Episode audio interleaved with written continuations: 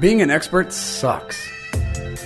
As a teacher of spiritual intelligence and emotional health, I get cornered into being the guy who has all the answers. I'd like to take this opportunity to make a confession. I don't. What I do have are convictions. I have theories. I have questions. I find myself looking around and I'm like, we can't stay here. Stop setting up your tent. We can't stay here. Through my journey, it's become evident that being a participant is no longer enough. It's time to become reformers. These are my confessions. To get deeper in this conversation, visit Mike Mayashiro dot com. Okay, so we're now jumping into part two of my interview with Stan Mitchell. We are jumping right into the middle of the conversation, so there's not going to be much of a, a lead-in. We're just going to jump right in. So just buckle up, get ready. We're just going to pick up where we left off, and I'm so excited for you guys to get into this part of the interview. It's really good stuff. Thanks for watching. I'm, I know there are people who are listening, watching, who relate to scripture as this is a closed book. This is the word of God. But the word of God says, I can tell you how many comments I got from my coming out video. The word of God clearly says. It's like that copy and paste statement just got sent out to a bunch of people and they all just came at me with the same thing. I'm like, what would you say to people who are approaching this conversation and approaching the Bible with that locked in understanding or posture? How do you help them consider, what if what I'm saying the Bible clearly says isn't clear, or I can read this differently? What would you say to those people? I, I understand, and I said that for a long time myself, and I sincerely said that. The one thing that I'm very reticent to do is ever question people's sincerity or their motives. I just don't find a bunch of demons any more than I find a bunch of celestial angels in this. It's a bunch of humans somewhere in between. So I give people the benefit of the doubt because I look back and I give myself that generous assumption. I was sincere when I was saying all of that. I agree with you. The one thing that I hear over and over again, if not daily, almost daily, is but Stan. I mean, it's an incredulous, confused look, and I know it's sincere. I remember it. Stan, on, on this, I mean, the Bible's clear, right? Where do I go when I hear that? I don't respond to that by saying, no, it's not. You're an idiot. You're wrong. Any more than I want them doing that to me. What I generally, how I generally respond to that, and it's genuine, is I get it. But then I do my best to show those folk that what I'm asking them to do around this issue, an issue that they have assumed is clear. What I generally try to do is show them that they have already done this same process, this same exploration around other issues that by their definition are equally clear. So I'll generally, when someone says, you know, but Stan, this one's clear, I say, okay, I'll give you that. You obviously know I don't agree with that. Let me tell you wh- how I feel when I hear you say it's clear. I hear you impugning either my heart or my mind, because I don't, and I'm confused by that, because I don't think you think I'm dumb. And I don't think you really think I'm an ill-intended person. So if I'm a generally smart guy with a good heart, for you to say it's clear, aren't you really saying it's clear to you? Because it's obviously not clear to me. And I know you didn't mean it that way, but it's kind of offensive for you to say it's clear. Mm. Because what you're really saying is it's clear to you. And if it's not clear to me as it's clear to you, something's wrong with me. I try to start relationally there. We don't get anywhere burning bridges. ninety-nine percent of the time when I come back with that response, there's a pause. I mean, these are good people. They generally say, yeah, I hear what you're saying, I, and I I don't mean that. They don't know exactly where to go from there, but they know in their heart that's not what they're trying to do. Yeah. Second thing that I'll say is, okay, so past that, past you hurting my feelings, you know, I'm sure I've hurt your feelings. Here's what I would like to say. Okay, the Bible's clear. Tell me if this is clear. First Peter two, slaves, be submissive to your masters, even if they treat you unjustly and beat you without cause. Deep breath. Tell me if this is clear. For to this you were called by Christ. In the same way, you wives, in the same way as the slaves, you wives be submissive to your husbands, even if they're disobedient to the word. For in doing so, you may win them when they observe your chaste and respectful behavior. In other words, slaves, human beings, be willing to subject yourself to unjust suffering on the grounds you might, through that unjust suffering, redeem the one who is perpetrating it. Wives, be willing to live in abusive settings, because per Jesus and Moses, the only reason to ever divorce is because of infidelity. So as slaves subject themselves, wives, you also subject yourself, knowing that if you hang in there, you may win them. Sandwiched between those two texts, First Peter two and three, there's only one text between them, and that is, for Christ left us an example, who when reviled, reviled not again, but trusted himself into the hands of him who judges righteously. And all we like sheep are going astray, but have been brought home by the shepherd of our soul. In other words, Christ redeemed the people who crucified him by virtue of the blood they caused to be shed. So Peter was building a case, not that slavery was justified, not that abusive marriages were justified, but that Christ's example was for people to remain in abusive scenarios and use the abuse exacted on them to redeem. That's strong, a, the, a strong theological case. And I'll tell you how strong it is and how clear it is. It took Christians in Europe till the fourteenth or fifteenth century to begin to recognize that slavery as an institution was evil. But they only recognized that it was evil if that slavery was between Christians. Christians couldn't enslave Christians. That was highly correlational to light-skinned people, since that doctrine was being developed in Europe. So we didn't abolish slavery, we abolished the slavery of other Christians. So we moved east toward brown and south toward even darker people. And it wasn't necessarily the color of their skin, but it was the nature of them being pagans, not Christians. It took the Christian church another four centuries to conclusively realize not only is slavery as an institution abominable in this regard, it's abominable if it's any human being. And you know why it took us nineteen centuries to get there? A few texts like First Peter two, texts like First Corinthians seven, where Paul said, if you were a slave when Christ saved you, do not seek to be free. There was nothing in Paul, Peter, or any of the New Testament writings that pushed for the abolition of slavery. Based upon a first century human consciousness, there was not a capacity to stretch that far. So they stretched as far as they could, and they tried to redeem that institution. That's how Scripture is clear. When you say Scripture is clear, you have to answer why. There's a Protestant and Catholic divide. You have to answer why that Protestant Reformation did not yield one consistent, clear denomination, but forty thousand denominations later. We laugh when we say that, but that has to be considered. Within the Pentecostal world I grew up in, United Pentecostal, Pentecostal Assemblies of the World, Church of God in Christ, Assembly of God, Church of God. When the Church of God split, the headquarters of the new group went across the street, and now they're the Church of God of Prophecy.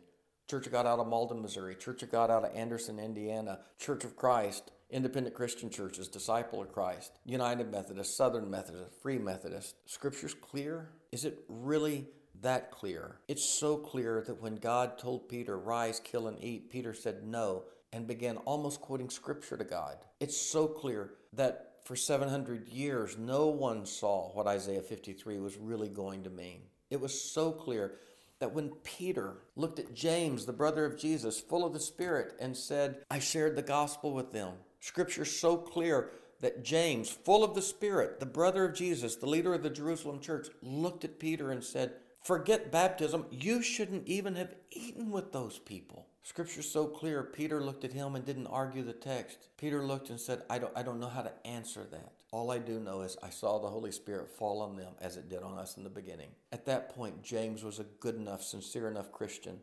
Incarnational. He didn't throw Scripture out. He didn't lean back and say, well, Scripture's stupid. He also didn't lean in and say, that's not true. They didn't receive the Holy Spirit. He leaned back and thoughtfully said, how do we argue this? And evidently went back to the text and argued it through until he could reconcile the experience with the text. And in Acts fifteen, weeks, months later, he stands up and defends the experience of Peter, an experience he earlier had rejected. He now defends it and quotes beautifully Amos nine.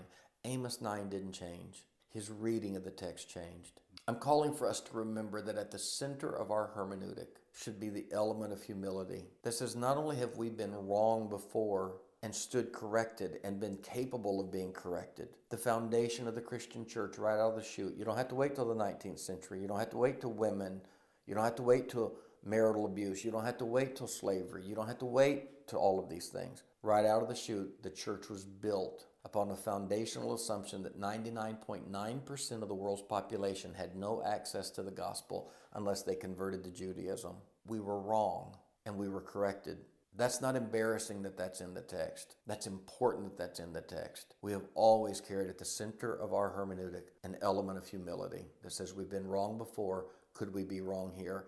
And there's no greater reason to ask that question than seeing suffering in the body of Christ. So when you look at Paul and you hear the things that Paul authoritatively ushers out, you mentioned in conversations prior, previous to this, how you read Paul, you're instructed to handle that the way you see Paul read Jesus, right? And handle him. Can you explain some of that dynamic in terms of how you interpret the text, how you hold these things where you do, how you read it? A lot of so-called progressive liberals like myself, I, I don't like those terms because terms are so limiting.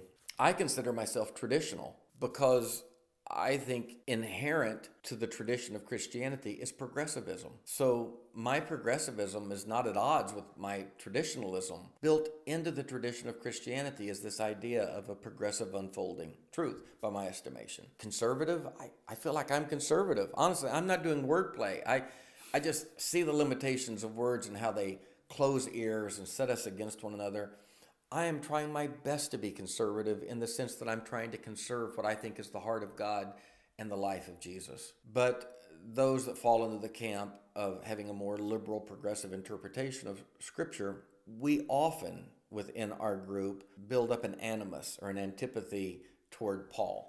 You hear a lot of people in our circles be like, well, you know, I, I love Jesus, but I don't like Paul so much. I, I, I'm not... I'm not trying to do a two-step here, but Paul is a theological hero to me.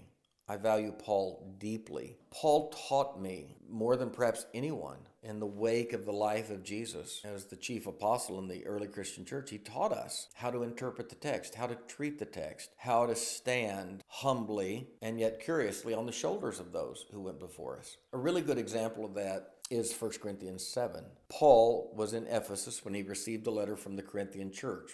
Across the Aegean Sea and the southern boot of Greece was that church called Corinth that was probably, historians tell us, maybe a church of sixty to one hundred people at its largest, but it was one of the early churches that Paul had established. It was a mix of Hellenized Jews, people who had long been Jews but been raised in that Mediterranean rim outside of Judea, and then Gentile people who had converted into the church without a pass-through.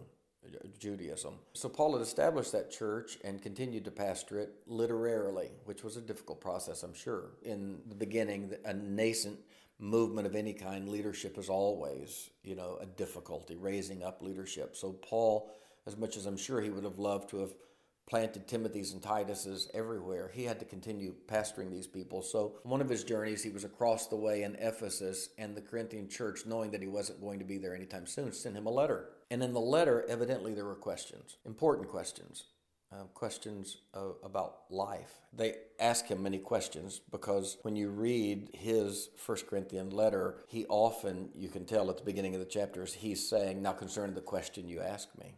Well, one of the questions they evidently asked him was, what, what do you do with Christian women who are married to not Christian men?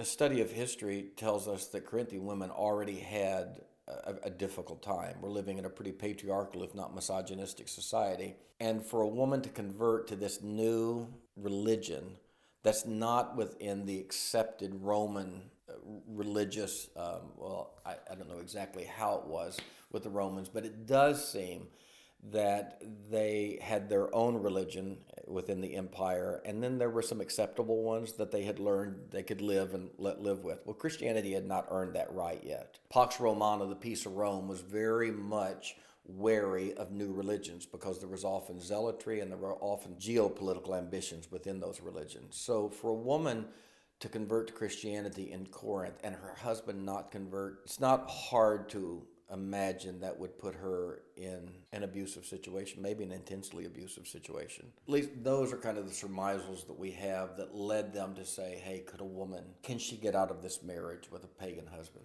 Paul's response to that in First Corinthians seven is profound, and it's really a lens through which I now wrestle with pastoral circumstances, pastoral situations, and the biblical text. Paul literally said in response to that question, "Concerning this question you ask me, I have no commandment from the Lord." Now that automatically strikes me as strange. This letter was being written probably in the early fifties. We know the Gospels weren't written until sixties, seventies, eighties, maybe later. But while the Gospels, Matthew, Mark, Luke, and John weren't written, we do know based upon the Gospels that there were extant manuscripts from which they built their story, and certainly an oral tradition. And Paul very well knew that oral tradition, and within the bounds of that oral tradition, twenty years after the life, death, burial, and resurrection of Jesus, twenty years later, Paul, knowing that Jesus had talked about divorce and remarriage, Paul didn't immediately say, well, that's an open and shut case, because the Pharisees came to Jesus one day, you know, a scenario that Matthew, Mark, Luke all addressed. Paul didn't immediately say, this question you asked me about, can a woman divorce a husband if he's not a believer? Well, Jesus already said, when the Pharisees came to him and said, can a man divorce his wife for any cause? There's only one cause, and that's porneia, sexual immorality. He didn't go there.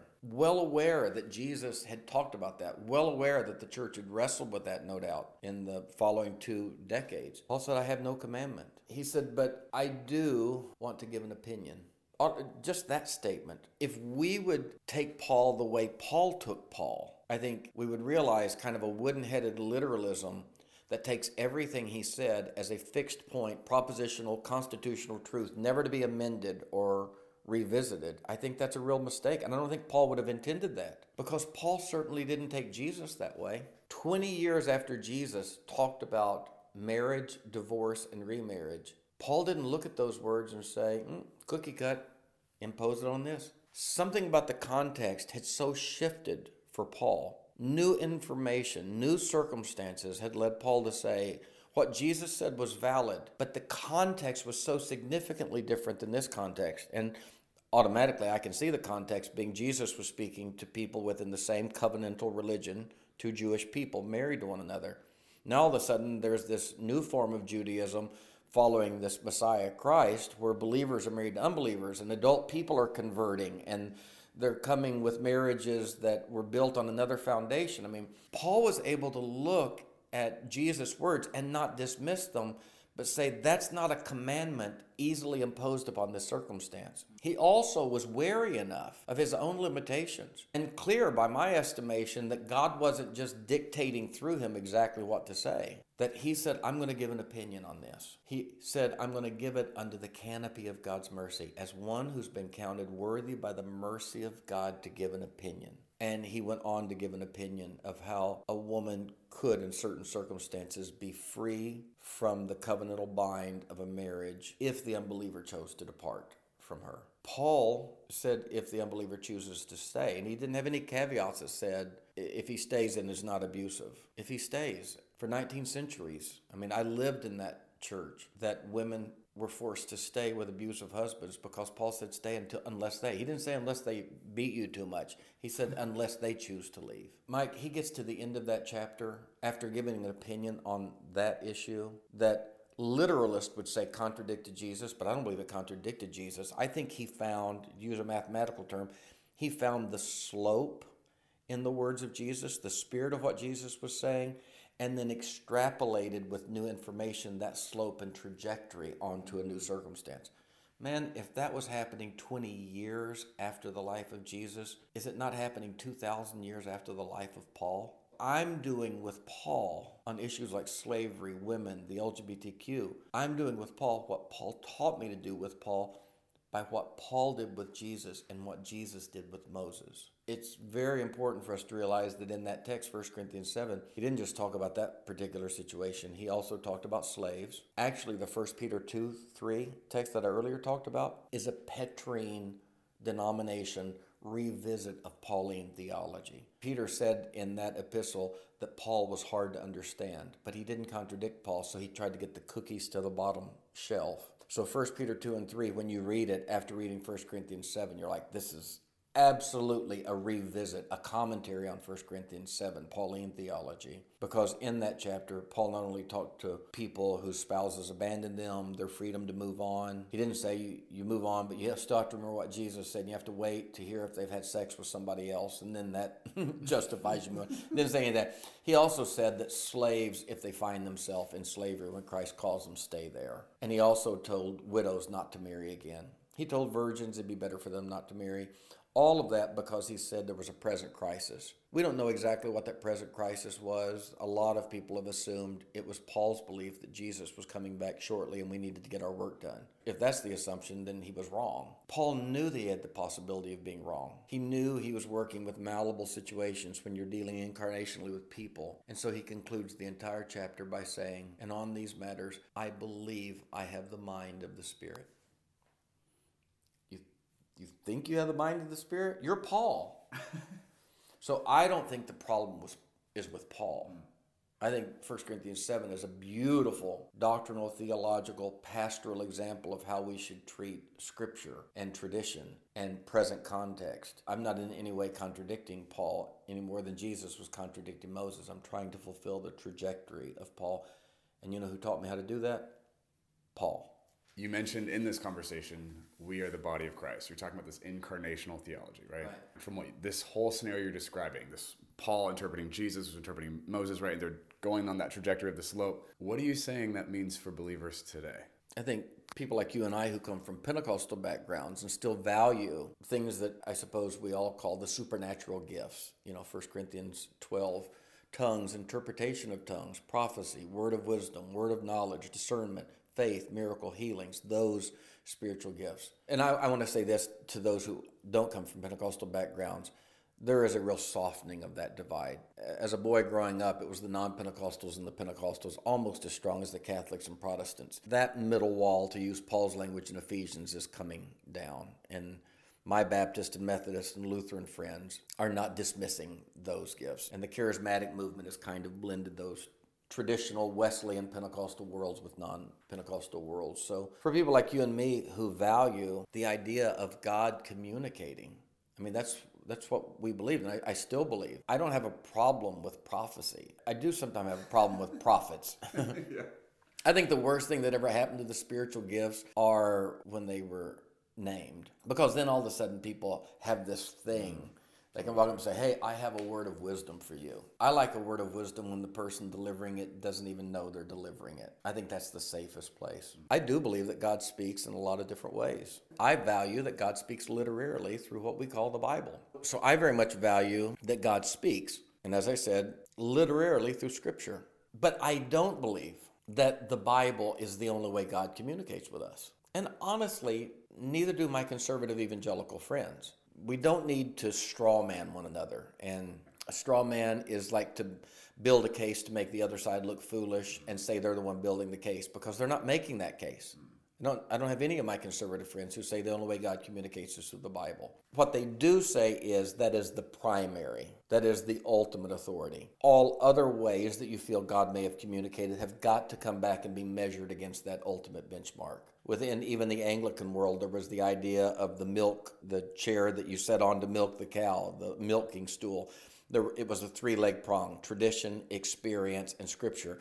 But the longest leg was Scripture. In the Wesleyan quadrangle, it's Scripture, experience, reason, and tradition. I may have gotten those wrong, but it, that's the idea. There's multiple ways. But one thing that is common within the traditional church is that Scripture is the ultimate benchmark by which you measure those things. And, and I don't mind that. I don't know that I necessarily agree with that. The point I would make in not agreeing with that would come from Scripture itself. I suppose the case that I'm making there is even thinking about what was said in John one. In the beginning was the Word. So we talk about the Word of God. In the beginning was the Word, and the Word was with God, and the Word was God. And the Word was made flesh. So the Word of God, the clearest communication of God, we believe, you know, traditional Christianity was in the person of Jesus Christ. Jesus Christ died, was buried, resurrected, and then didn't become the district superintendent or bishop. He ascended, went back, sits at the right hand, receives from the Father the promise of the Holy Spirit, which he pours out on all of us, ever lives to make intercession, all of that. I value that. where then is the Word of God? Is the Word of God just there? I, I think the Word of God is distributed into different mediums. And I think the clearest is not the Bible necessarily, but the clearest is the body of Christ. I mean, if there is anything that could be remotely resemblant to a transfer of responsibility, the Word was made flesh. Well, the body of Christ is still flesh. It's just many parts. That's why in First Corinthians fourteen, back to the spiritual gifts conversation, Paul said, let all prophesy. Let them do it humbly. Let them do it and judge. Let the others judge. In other words, there's an admission. The Word of God can come richly through anyone, from those we consider the least to those we consider the most. God can use human mediums through which to speak. It's an imperfect medium, so we need to have the others judging. There needs to be an assessment made. In my mind, the Word of God rests dominantly in the body of Christ. The Word still made flesh. But I also believe a part of that body of Christ expression is our literary record, that spiritual travel diary, those twenty-seven books that we worked hard the first three or four centuries of the church. Our Catholic brothers and sisters remind us of this. We didn't start with the Bible. We started with an oral tradition, an apostolic rule of faith that was passed on. We had probably hundreds of books. It was that apostolic rule of faith, that passing on of those who sit at the feet of the apostles, by which we measured which of the books were to be included in the canon. The canon didn't come along till the middle of the fourth century or so. It wasn't decided there. We were wrestling. What were we wrestling with?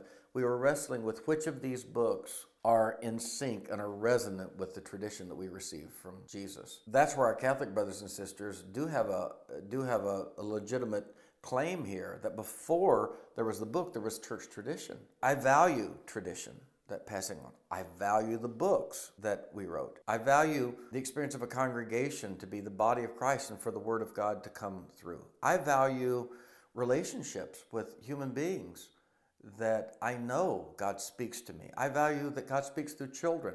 God speaks through nature. God speaks through experiences. God speaks through intuition. God speaks through science. God speaks through reason. And I, I think, again, using Scripture, liter- the literary text, the wise man, Solomon, said that we should always subject ourselves to the multitude of counselors. And he described that as a safe place. In the multitude of counselors, there is safety. What you've gone through in the last year, and specifically the last couple of months, the last month even, I know good and well you didn't find one guru or one medium and say, this needs to give me the answers, all the wisdom. But you talked to a lot of people. You read a lot. You listened. You prayed. You thought reasonably. You listened to science. In the multitude of counselors, there's safety. And even when I'm working with evangelical people, which I often do on this, I generally get out a grease board in, in the groups where I'm working, and I say, without leading as I just led, I just start with a conversation of, how has God spoken to you? And with evangelical people, I will fill up a grease board. What's a grease board? Um, a whiteboard. A whiteboard. Okay. A grease board. We're different generations. Yeah. Mike, I'll fill up a whiteboard with dozens of ways these traditional people have experienced the voice of God. Adrian Rogers, the great Baptist pastor from Memphis, used to wonderfully say, he said often, he would say, well, the Lord spoke to me. And he said one time a woman asked him, you mean audibly? And his response was, no, much louder. You know, I, I know that voice. Dreams, visions. The danger is when one counselor becomes an idol and all of the others are dismissed. That's dangerous. Then that becomes bibliolatry or preacherolatry or churcholatry or scienceology. You know, you're making an idol of one thing. Again, with conservative people, I'll fill up the whiteboard. And then with them not knowing where I'm going, I'll begin to show how the Bible, they put literature up there. Most evangelical people, Max Lucado has had a greater influence on their life than Habakkuk. Say, well, well, no, but that's not New Testament. Well, okay, Max Lucado has had a bigger influence. C S. Lewis has had a bigger influence than Philemon or Second Timothy. God speaks through these. And so that's the way I see Scripture. It is one voice. And I don't know that I give any of those voices the longest leg, but I do measure them against one another. And the experience of the body of Christ L G B T Q members of the body of Christ, that was not the final voice for me. It wasn't the only voice for me. I don't really have to have a final or an only voice. I don't have to make one bigger than the other, but there's safety in listening to all of those things. When credible institutions, through credible academic, double-blind, you know, good studies are telling me that twelve and thirteen and fourteen-year-old Christian kids who happen to be gay or trans are attempting suicide six to eight times more often, not than heterosexual kids,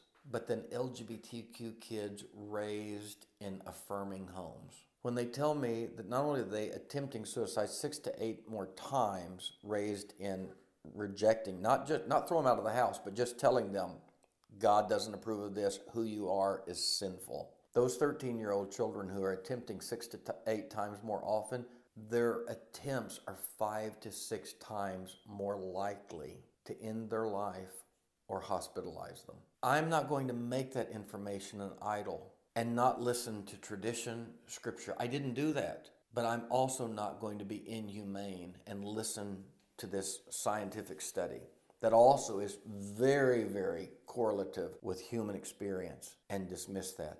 They have to be measured against one another. Oh man, that's so good. I'm so glad I got this on video and that you guys get to watch it. Um, Stan's brilliant. I'm so thankful for his voice in my life and the work that he's doing in the world. We obviously just cut off in the middle of the conversation. This was part two. We're gonna do part three in another session. And I hope you check that out as well. Stan is just doing such great work in the world of helping people recognize and understand the plight of the L G B T Q plus community now, specifically as it pertains to the Bible and the church. Check out part three. If you're part of the L G B T Q plus community, I wanted to tell you about special opportunities and resources available here at NUMA that I want to make sure you know about. Being a queer Christian today is a lot of work. There's a lot of opposition and misunderstanding and prejudice going on, and to work through all that takes support. I want to let you know firstly that in our Living Your Legend coaching, my team is specifically trained to help you walk in the spirit as a queer person, addressing the things coming up in your heart, the things around you, standards, things you want to go after. We are here to support you there. So if you want one-on-one attention and someone to walk with you in that process, Living Your Legend coaching is for you. If you need help understanding how queer theology and the Bible go together, I'm putting together a series called Rainbow Road. It's already live now on NUMA Plus. That's available for you to check out if you want to work out your theology. If you're looking for a more relational approach, I personally am doing a mentorship group called The Rainbow Room, where it's only for L G B T Q plus people. We will gather on a weekly basis. I will provide mentorship, guidance, and support, as well as a community. We will all walk through this process together. What does it look like to be gay in the church, following Jesus in today's day and age? This group is for you. And lastly, if you're planning on coming out, or if you were outed, or if your coming out experience wasn't ideal, I wanted to let you know that we here at NUMA love our L G B T Q plus brothers and sisters. We are going to be hosting a coming out party on June first. That's a place for you to get to have your coming out for the first time or to redeem your coming out experience. We want to celebrate you. We want to surround you with people who love you, believe in you, accept you fully as who you are. And we want to make sure this is a celebratory experience, one that's affirming and embracing of you. If you're interested in any of these things, please email us at contact at Mike Mayashiro dot com. That email address is in the description of this episode. My team will happily provide all the information you need for the areas that you're looking for.